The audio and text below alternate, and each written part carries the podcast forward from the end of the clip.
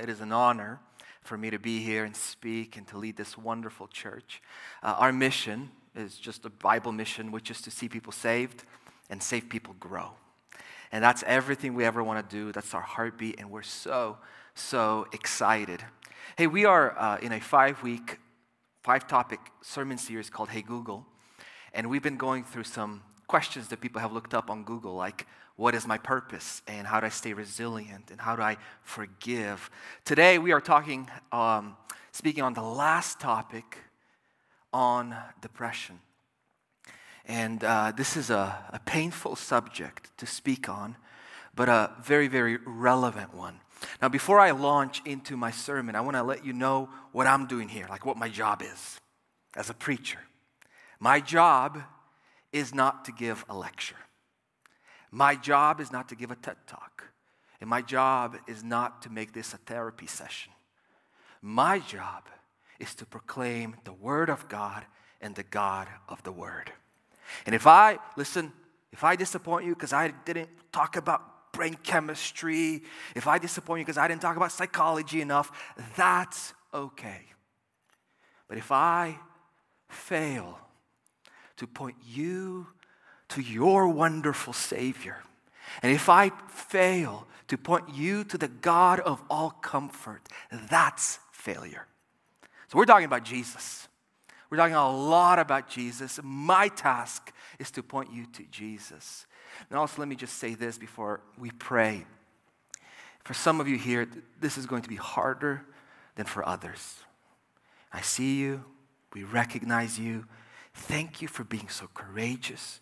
You're heroic, and God is with you and loves you. Let's pray. God, I pray that today you would bless this message, that you would use it to comfort, heal, bandage up. God, I pray if there would be any pain spoken, it would be the pain of surgery that leaves us whole and not the pain of carelessness or hardness. And Jesus, in all things, you are the great healer.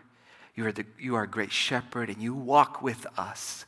So I pray and we invite your Holy Spirit to work on our hearts, work in us for your glory and the beauty of your bride. Amen. So I, uh, you know, had some time to read and was reading a little bit about this subject. And uh, you're like, where'd you get the time? I got to be honest. There's this thing called screen time, reducing it. And so I was had a lot more time. I brought my screen down, down, time down to like under an hour. I was reading, reading. And I came across this uh, quote that I want to uh, share with you, and I think it perfectly paints what we're doing today. And the quote is by John Lockley, a Christian psychologist, and he says this Being depressed is bad enough in itself, but being a depressed Christian is worse. And being a depressed Christian in a church full of people who do not understand depression is like a taste of hell. Being Christian is worse for the depressed. Why? Because as a Christian, you feel like you're supposed to rejoice. You're not supposed to feel like this, so your guilt rises. Being as a, a, Christian and being a depressed Christian, you're walking and you're supposed to have the presence of God in your life, but you feel like God has abandoned you. Uh, being a Christian feels like I'm a bad Christian. And then, why is it bad to be surrounded in a church? Doesn't understand. Well, because the church oftentimes doesn't speak on this. And when something is not spoken of, it always makes you feel like you're the only one. Or Christians have spoken on this subject, but said a lot of stuff that hurts. But here's what I think I want our church to be Here's what I want us to be. I redid this statement, and this is the goal. What if this is our reality? Being depressed is bad enough in itself, but being a depressed Christian is to live and draw on Christ's immeasurable love. And being a depressed Christian in a church is to be surrounded by people who listen well, love deeply, show mercy, and unceasingly pray for one another. I don't know, what, what church you want to be part of? uh, I pray that this sermon is just one step in this direction. I think this is our next 10, 20, 30 years. I plan to be here in the long term if God allows me. I'll be bald at some point, and, but, but I want our church to be a hospital. I want our church to love and bless and pray.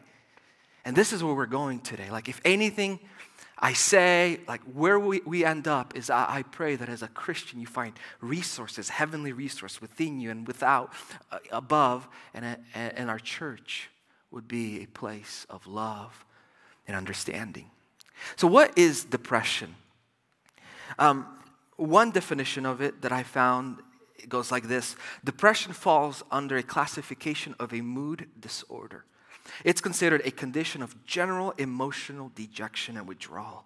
It's marked usually by diminished interest or pleasure in all or almost all activities.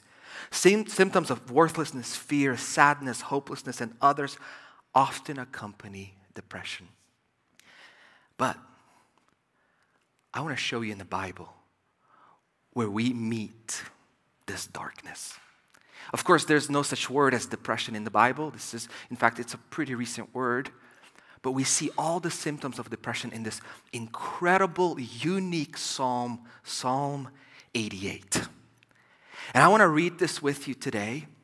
And I want to go over what we're seeing as the symptoms in a way of defining what depression is. So, Psalm 88 goes like this A song, a psalm of the song, sons of Korah for the director of music, according to Mahalath Leannoth. I think that's an instrument. That's what I read. A maskil of Haman the Ezrahite. So Haman wrote this psalm, he was one of the three Levites who was appointed by King David to be a minister of music. He was a worship leader. He praised God. He wrote songs, but he also spoke from his heart. And you guys, there is no passage in the entire Bible like Psalm 88. And you'll see in just a moment why. And he writes this and he says this Lord, you are the God who saves me. Day and night I cry out to you. My, may my prayer come before you. Turn your ear to my cry. Can we just talk about what we're seeing? First, day and night he's crying. Let's talk about insomnia. You can't sleep at night. And then he says, it's day and night, and it's repeated and in the present, meaning that it's long lasting, unrelieved pain. You see, in Psalms 35, 30, chapter 30, verse 5, it says that weeping may tarry for the night, but what comes in the morning? Joy comes in the morning. That's usually the promise out there, is that night may be tough, but joy comes in the morning. But for this man, there is no joy in the morning. It's crying, it's sobbing. And then we read, I am overwhelmed with troubles, and my life draw near to death. I am counted among those who go down to the pit. I am like the one without strength. I am set apart from with the dead, like the slain who lie in the grave, whom you remember no more, who are cut off from your care. Verse 3 overwhelmed, a resignation. I'm, it's just too much, God. And then he says, I'm without strength. That could be weakness, physical weakness, or that can also be just a loss to get up, to get living life, to do stuff. I am without strength. And then numbness. He's counted as one who is slain. He, he's like the dead. He's like, that's all I am. I'm like the dead. I don't feel anything. And he ends with for being forgotten. He feels forgotten by God. Then in verse 6, you have put me in the lowest pit, in the darkest depths. And by the way, he's going to say you, because he does recognize in some part that God is sovereign over all. Now, what we, when, we, when it comes to evil, we don't say that God necessarily causes evil, but everything's within God's allowed control. In verse 7, your wrath lies heavily on me. You have overwhelmed me with all your waves. You have taken me from my closest friends and have made me repulsive to them. I am confined and cannot escape. My eyes are dim with grief. We see in verse 6 isolation. He's alone in the pit, he's in a prison of his soul. He's sad. We see that he has no friends no one to comfort him. He's lonely. He cannot escape. He's helpless and he feels trapped. And then he goes on in verse 10 I call to you, Lord, every day. And notice that the conversation with God keeps on going, which is a key. I spread out my hands to you. Do you show your wonders to the dead? Do their spirits rise up and praise you? Is your love declared in the grave, your faithfulness in destruction? Are your wonders known in the place of darkness, or your righteous deeds in the land of oblivion? And what we get here is he's saying, Look, I'm basically dead, and that's a loss of meaning and purpose. As a worship leader, I praise you, but God, where I'm at right now, I can't. That's where I'm at. And then he says in verse 13, But I cry to you, Lord, for help. In the morning, my prayer comes before you. Maybe the saddest verse of all. Why do you, Lord, reject me and hide your face from me? Total abandonment. Hang in there, we're almost done. From my youth, I have suffered and been close to death. I have borne your terrors and am in despair. Your wrath has swept over me. Your terrors have destroyed me. All day long they surround me like a flood, and you have completely engulfed me. You have taken me from me, friend and neighbor.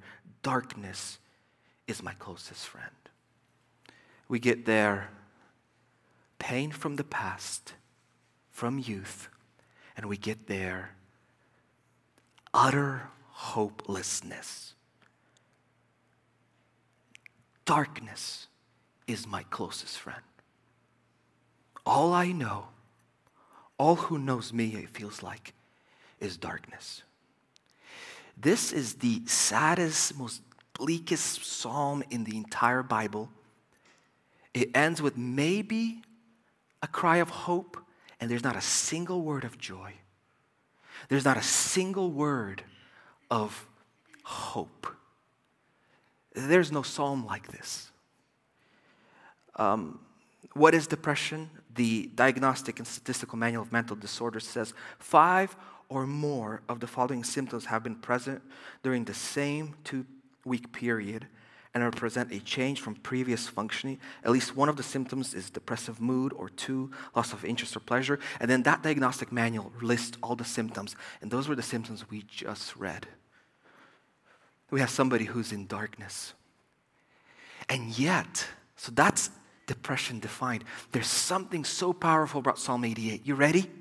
A lot of people have looked at this psalm and they're like, what is this for? Like, usually every psalm ends with, God, I'm in trouble, but, but I hope.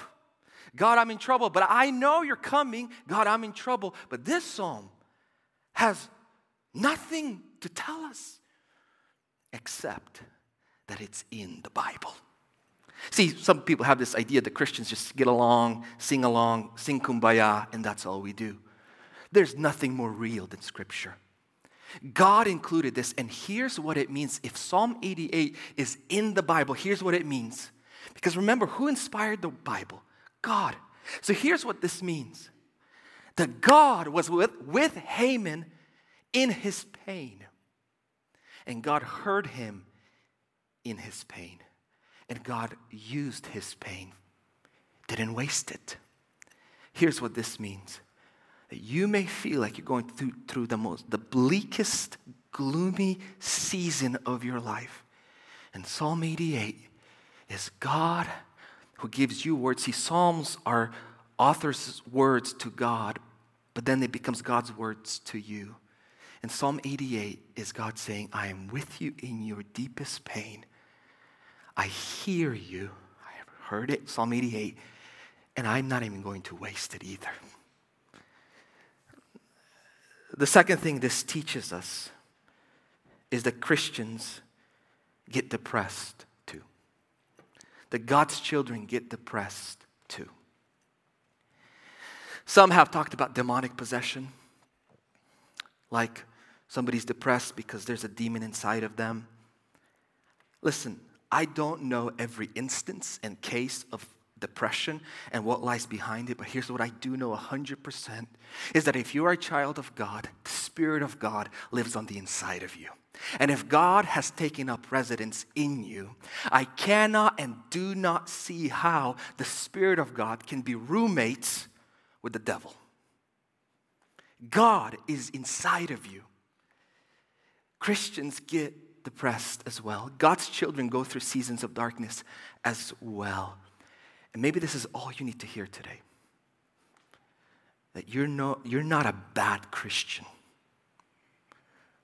that something's wrong with you, that you're not a bad Christian because throughout time and in the Bible, you have Elijah, you have Moses, you have Jonah. You, you can just keep on going. And then through Christian history, we have seen men and women of God go through this season. And the first thing that most Christians feel is a, same, a feeling of shame and a feeling of bad.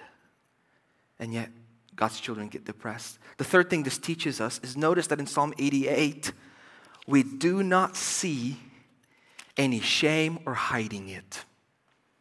This doesn't have to be your secret. Now, you don't have to tell people, but if this is something you're going through, because it often helps to let someone else know, this doesn't have to be your secret. And number four, notice there is no confession of this darkness as sin. Psalmist lays his heart out before God. So, what are some causes? So, that, so, so here, the first point is that that's the definition of depression. Christians get depressed as well. Here's the second point what causes depression? What causes darkness? I'm going to list just five that I've read upon, read up on. Number one, life situations. Oftentimes, you can go through a loss, unemployment, something terrible has happened, repeated disappointment, failure, and it just kind of stacks up and plunges you into darkness, into hopelessness and despair. It can be physical, um, something with your brain being altered. Look, sin or the curse of creation is alive. And so we get sick in our bodies. What would we, why would we say that somehow that curse cannot affect our brains? A sin is fully pervasive. Third, it can be psychological, your thought patterns. Fourth, it's behavioral, you're isolating, you're withdrawing or maybe it's some sort of addiction. Five, it's spiritual. It can be a lack of trust, it can be lack of faith. It can be love for a cherished sin. It can be guilty conscience and separation from God. Let me real quick stop right here because this is this is controversy, all right? I already feel it. Just just rising. Let me give you a few things. Um, we have to be very careful when we diagnose ourselves or others. In fact, I want to make the case that what we should most often do is practice a whole lot of humility, listening, and compassion. Uh, sometimes we can become extreme and we can get dogmatic. Dogmatic means I take my idea, my opinion, my preference, my experience, and basically equate it with God's word and say, it's like this. Oftentimes, this is such a varied experience, and people have such varied experiences of depression that as soon as you say it's like this, they're like, but I had it this way. I tend to think that what we got to do is just, just be humble. Let me give you an example. Two ways we got to sort of be in the middle. Uh, one is some say it's the result of sin. And I put little two, ends of the spectrum. When it comes to the Bible, there's a bigger question we're talking about, and that is what is the relationship between sin and suffering? In the Bible, we do see a few cases, they're isolated, of personal sin and the consequence of suffering. So, for example, Ananias and his wife Sapphira.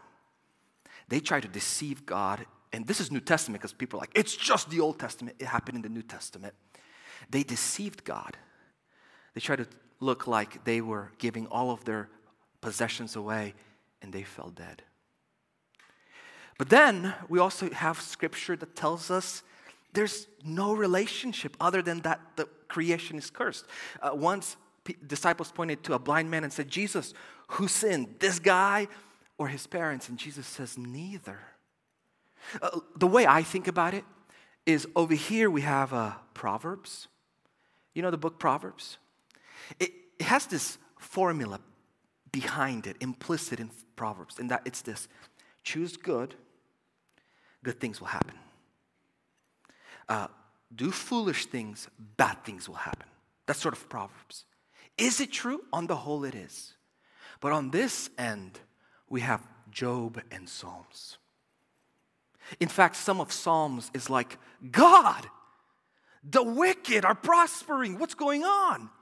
God, the righteous are suffering. What's going on? Where's the connection? In fact, Job is an interesting Bible uh, story because it shows us when Job had everything taken away from him and he was in deep darkness, his friends came, give him advice.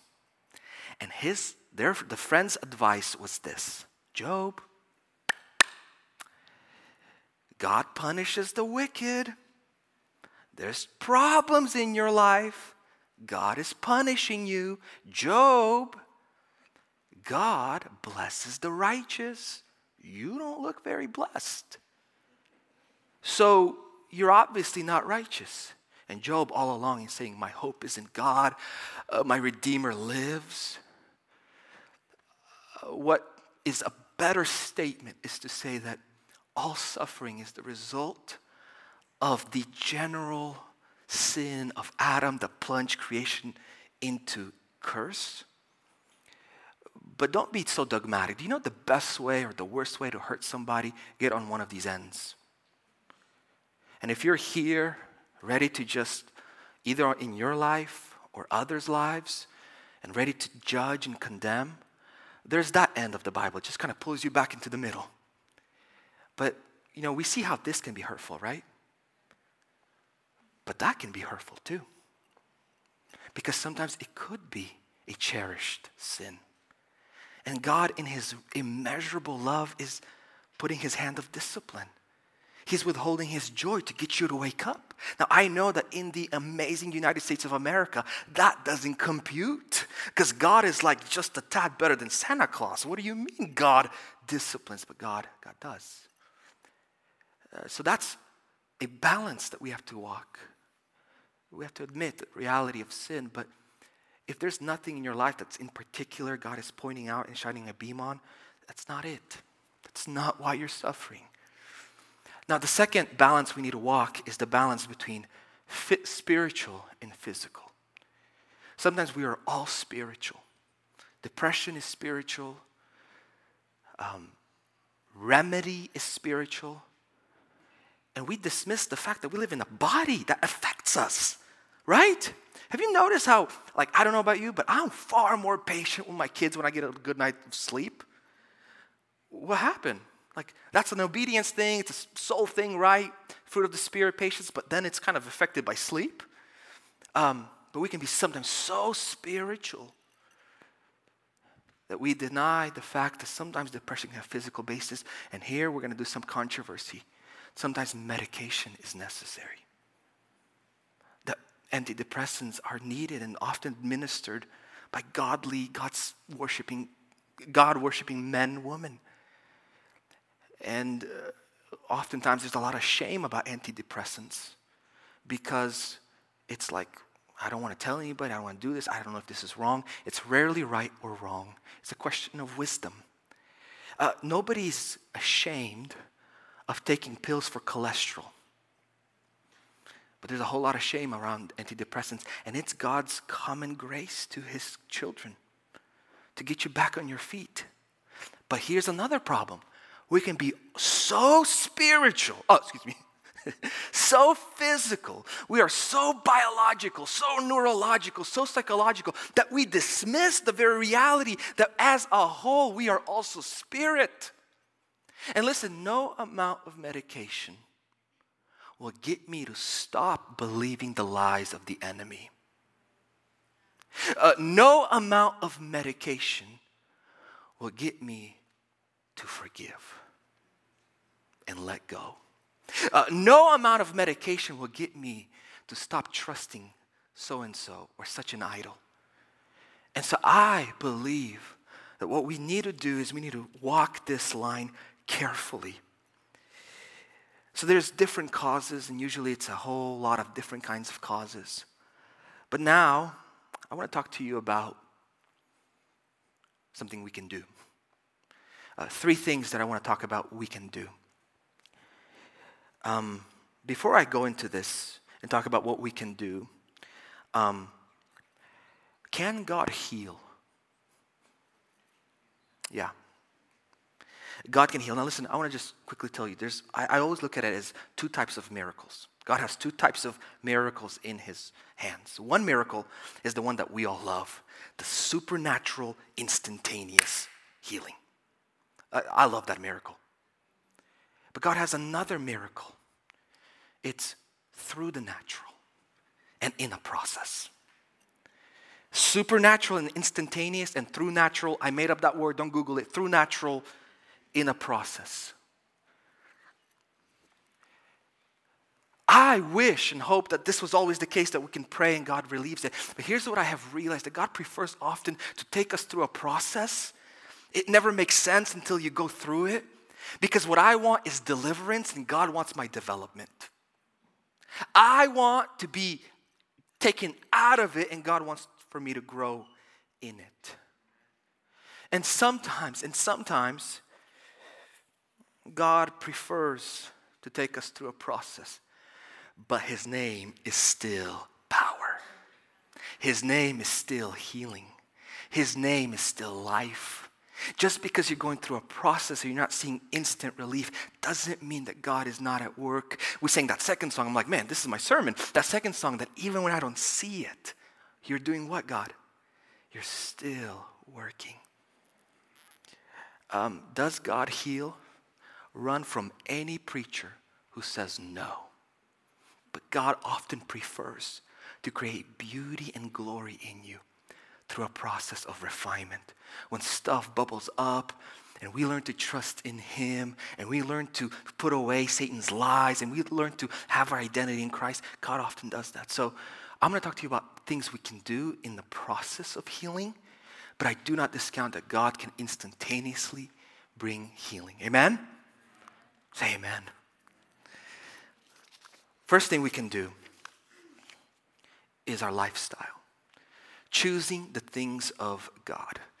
I have four points for this first point. Number one, simple things like food, exercise, and sleep can help. I was reading Elijah's story, and Elijah was on the run.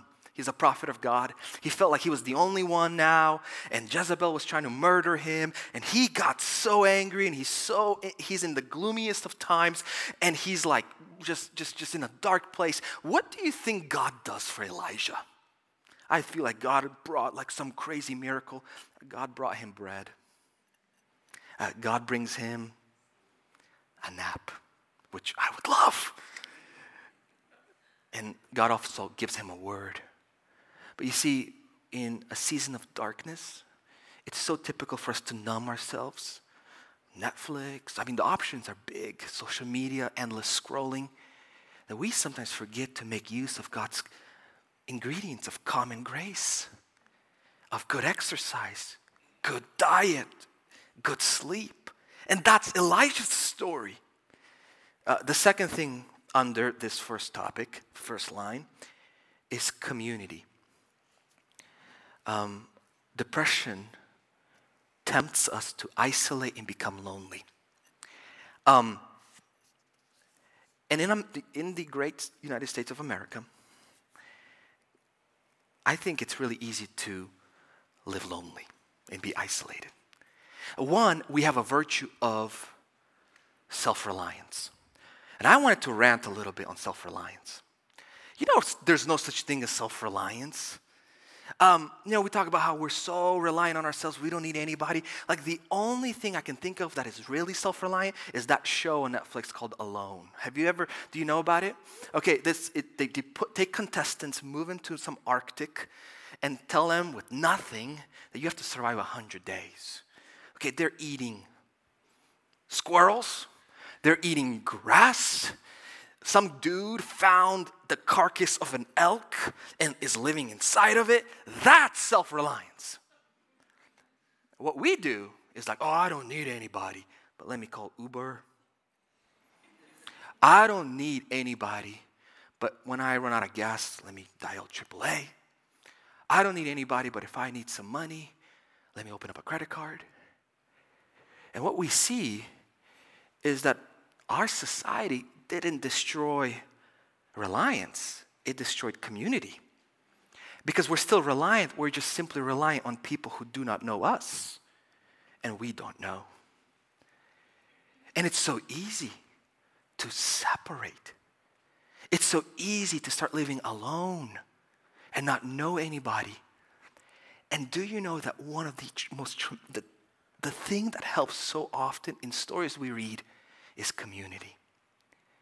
Church, I, I know we bug you with connect groups. In January, we're going to bug you with discipleship groups. But we need community.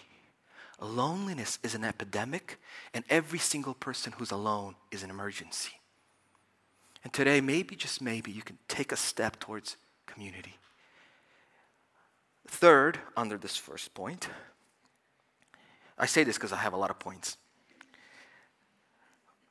make sure you're walking with Jesus. But walk with Jesus, and get this, without rules. Um, I realize that we love to make rules. Our rules, not God's rules.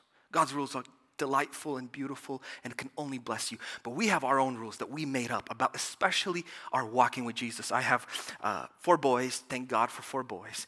Plenty of sermon illustrations. Like every time they're messing up, I'm like, okay, that's great sermon illustration right there. Uh, but my, my second boy, Daniel, something's up with him. He loves to make rules. Like he just legislates rules.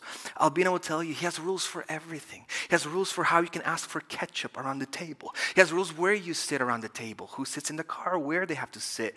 And one of these days, uh, he was brushing his teeth, and I we recorded this, what he said. Albina says, uh, he says we need to brush our teeth morning and night.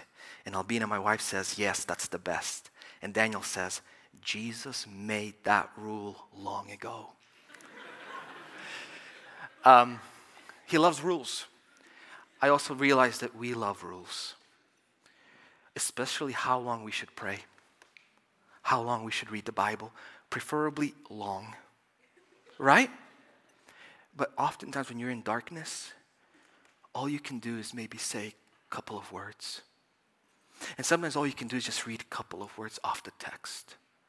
Don't beat yourself down with your own rules. But this is spiritual food. And prayer is a conversation with God. So keep going and don't worry about how much you should pray because then you want to pray for 30 minutes, you pray for 30 seconds, you're like, I'm a bad Christian, and you don't even pray. Do what you can. Walk with Jesus. Keep talking to him. Keep reading his word. In one verse here, in a prayer there. Amen? The fourth thing is pointing to others, serving others. One of the things that I, when I was reading a book, I was really surprised is um, the author, of course, talks about how in depression, everything becomes about us. Not because we're selfish, but because we're in pain. Have you ever had like a real physical pain? You can't really think about anybody else or anybody else's problem or worry about anybody else. You just think about your pain. And in depression, we become so self absorbed, not because we're narcissists, because we're in pain. We feel that numbness, we feel that wrongness. And this author um, interviewed people who've gotten through depression, and they had to finish a sentence, and the sentence said, What? Um, I started to feel better when. And I was shocked at two things that people have said. And I wanted to read you what they said. I started to feel better, began to change when my daughter became very sick. it forced me to see outside my own world. I felt like things began to change when I had a pastor who kept the bigger picture of God's kingdom in front of me. Depression made my world so small. When I saw that God was on the move, I began to have hope. You see, we often just think about us because that's where we're in pain.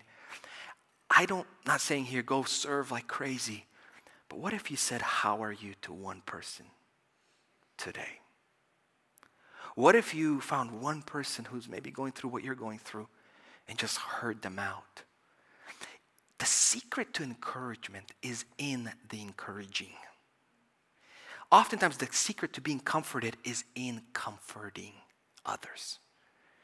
Now, I don't, these four things food, rest, exercise, community, walking with Jesus, you know, focused on others in some small way, uh, these are not big steps. You're a hero for taking small steps. Don't worry about big steps, take small steps. And number two, when you don't feel like you're feeling it, don't feel like a hypocrite. You know what I realize is that oftentimes feelings get in the way of our obedience because we don't feel it. So I don't praise God because I'm not feeling it. I don't say thank you because I'm not feeling it. I don't say how are you because I don't care about that person. Um, doing something without feelings, but that something is obedience to Jesus, does not equal hypocrisy. Doing something that's for Jesus without feelings equals obedience. Praising God, even when you don't feel like it, is obedience. Loving others, even when you don't feel like it, is obedience. So don't beat yourself down that you feel like a hypocrite. You're being obedient. Hypocr- hypocrites don't think like that. Hypocrites think, I know I'm deceiving. I just need somebody's praise. But if you're there, you're like, God, I don't feel it. But like Peter, when Jesus asked him to come into the boat, you simply say, At your word, I obey. At your word, I obey. Um, second point is healing and trusting Jesus. Uh, some of our hearts need healing, real healing. Uh, Proverbs 4:23 says this: above all else, okay? Everything stops, game over. This is important. Guard your heart. For everything you do flows from it. The most the, the best way to guard your heart is to have it healed and entrusted to Christ. Healed and entrusted to Christ. Healed and entrusted to Christ. And healing, you know, there are things that might have happened in the past things that maybe you've done or things done to you that affect you today, and your heart needs a healing. And healing is always tough. I realize this that oftentimes, um, if you are hurting, to get to a better place, things need to get worse. Have you noticed that principle? I realize I have a toothache right now. Not right now, but usually comes at night. And my, I have a toothache to get my tooth fixed, guess what needs to happen? Things have to get worse. You need to go to a human rights uh, violator called the dentist, and you need to get the dentist to work on you, and then you get a bill for it. Things get worse, and then things get better. You know the reason why we tolerate so often our hurt, our pain, our issues? It's because to get better, things have to get worse. You have to open it up. You have to talk about it. You have to pray. You have to cry. You have to ask for forgiveness, or you may need to give forgiveness. And a lot of us are just like, I'll tolerate my heartache. That's just too much. And you're right, it's a lot. And you're right, it's hard. But a wholesome heart, there's no comparison for it. A healed heart is what I pray and hope for you. But the second thing is to entrust Jesus. And uh, listen, I'm looking at the time, I can go for another two hours, so I'm going to speed up. But trusting Jesus, um, one of the reasons, some of the strongest emotions we experience often comes from a mistrust. Uh, let me give you an example of anger. When we think about anger, we usually think about yelling, vein popping, red. That's hot anger. There's also something called cold anger. It's quiet, it's unseen. It may not even be unbeknownst to you, but it sits there inside. And it manifests itself in quiet isolation, in quiet bitterness, in quiet withdrawal, in sure resolutions to never try again. I'm never going to care again. And I realized the reason at the very root for a lot of the anger is because something was wrong, something was done, something was done that was wrong, and there's an anger response. Good. But then we took that and we started to live with that. And we never moved on. And the reason is, and this is something that's true in my life, I don't want to give up anger. You know why? Because as long as I'm angry, the wrong done to me is in perfect view. As long as I'm angry, the wrong that was done is in conversation. As long as I'm angry, there's a righteous wrath that's kind of spilling, you know, secretly and in hidden ways against this wrong. But if I trust Jesus to be just, I don't trust him to be just. I'm the just one. I don't trust Jesus with justice. Because I, if I give this wrong to Jesus, he's going to forgive, he's going to move on, he's going to sweep it under the rug. So I'm better off holding anger to myself. I don't trust you, Jesus. I trust you with justice, but not for this wrong. I want to have it to myself. Anger and trust go together. Or we can come to Jesus and say, Jesus, I'm so angry. There's so much pain in my life. But Jesus, you are far more just. You are far more wise. I'm going to trust you with this wrong. I'm going to start to live in freedom. Uh, you can talk about shame. You can talk about fear. You can talk about any number of things. But Jesus, we learn to trust Jesus. So, a healed heart, which is work and hard work, or trusting Jesus. And third, uh, one, one last thing I wrote for myself here. You know that song, Listen to Your Heart? Oh, you guys are way younger than I am. The way we should replace listening to your heart is with speaking to your heart. Tell your heart Jesus is just. Tell your heart Jesus is enough. Tell your heart that Jesus is your meaning. Tell your heart that Jesus is your identity. Tell your heart that Jesus loves you. Um, the last point is thoughts, taking captive our thoughts. Um, in 2 Corinthians chapter 10, verse 5, it says, We demolish arguments and every pretension that sets itself up against the knowledge of God, and we take captive every thought to make it obedient to Christ. Do you know where the enemy is doing his greatest damage in our lives? With lies. Lies. Lies about who God is, lies about who we are, lies about other people, lies about our situations. And we are instructed to take captive every thought. That means challenge it, take hold of it, and say, is this true or is this not? I, I don't know. I was just thinking about buying a TV. If you go to buy a TV, you spend a whole lot of deal, a whole lot of time testing, reading labels, comparing prices, trying to determine is it good? But the first thought that pops into your mind, you buy. I'm worthless. You buy. My life doesn't have meaning. You buy. God has abandoned me. You buy. I don't have time, but read Psalm 77. David is in a struggle. And he has all those symptoms that we talked about. And then he says this incredible verse, and he says, And then I started to think, basically, he didn't say that with those words, Will God abandon me?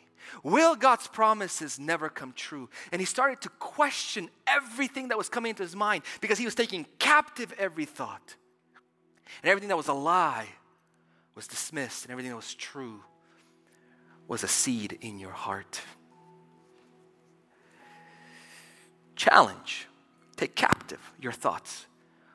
Why do you think the way you think? Why? I uh, have to give you one more example of my children. Elliot, he's my youngest. Oh, excuse me, I have the younger son, Lucas. He was just born one week ago. and uh, I love Elliot. You know, he's, he's, my, he's my boy. And um, I love telling him things. And I notice how much he believes me. I'll say, Elliot, you're so fast. And he'll drop everything he's doing, get up, put his hands like this, and run. The reason he's running like this, because Sonic the Hedgehog runs like this, but the idea is he's running so fast that the air is pushing his limbs backwards. And the guy is barely breaking three miles an hour. I say, Elliot, you're so strong. And he flexes and he puts his fists out like this. I say, Elliot, you're so kind. And he puts his hand on me or he just nods. You know what I realized? Is his identity is tied to how he feels and what he does. And he believes his dad. Do you believe who you are in Christ? You see, we have sort of a mixture of identities. We have a before Christ identity. That's when we were without Christ, rebels, orphans, running away from God. That's one identity we had. And today, you can have identity rooted in who you were before Christ, or you can have an identity that's rooted who you are in Christ. That's where you are. So everything that says you're worthless is lie. Everything says that you're not loved is a lie.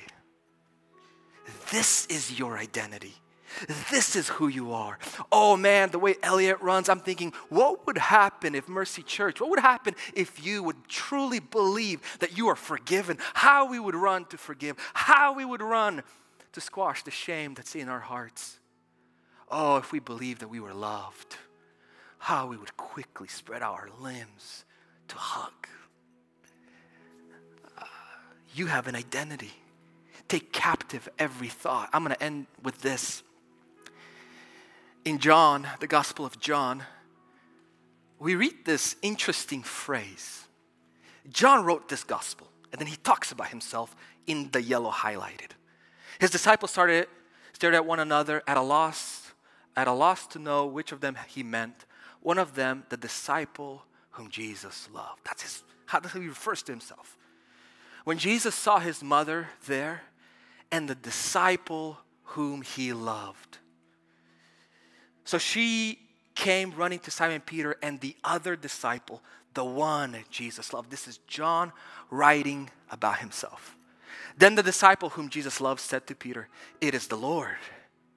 Peter turned and saw the disciple whom Jesus loved was following them. Five times he refers himself like this. And you know, for the longest time, I just heard two responses to this snickering, giggling, like John thinks that. That's so funny. He thinks he's so big, big shot. And the other one is like, oh, how could he believe that about himself? And I think what's amazing is that John really believed this about himself. I think it's amazing that John couldn't mention himself or introduce himself without saying, I'm loved, because that's who I am. I, that's my identity. That's who I am. I'm loved. And to every person who has trusted Jesus, after your name goes, loved. Every single person's beloved by Jesus. Amen? You challenge every thought. You take on every thought with the power of God and His Word. you anchor yourself in your identity. Jesus loves you. That's who you are. Loved, beloved. And that's for every single child of God. So I want to pray right now. And um, I want to pray for two groups of people. One is maybe you've never talked to Jesus, prayed to Jesus, came to Jesus, repented of your sins before Jesus, put your faith in Jesus.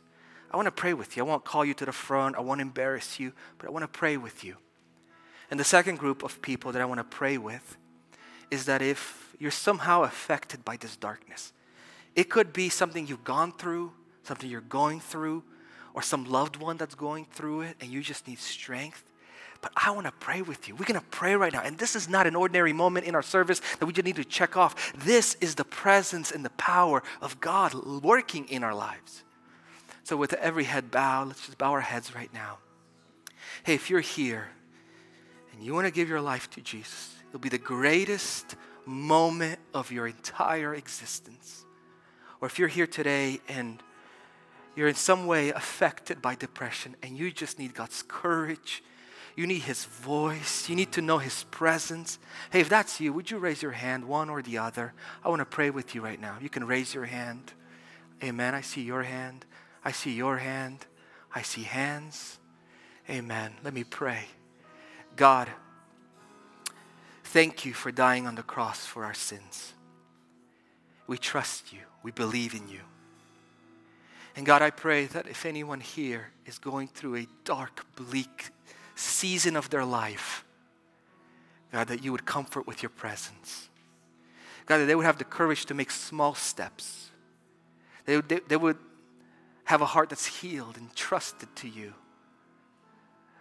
That they would be f- firmly rooted in who they are in you. And Jesus, I thank you for your love and your blessings. In your name I pray, amen.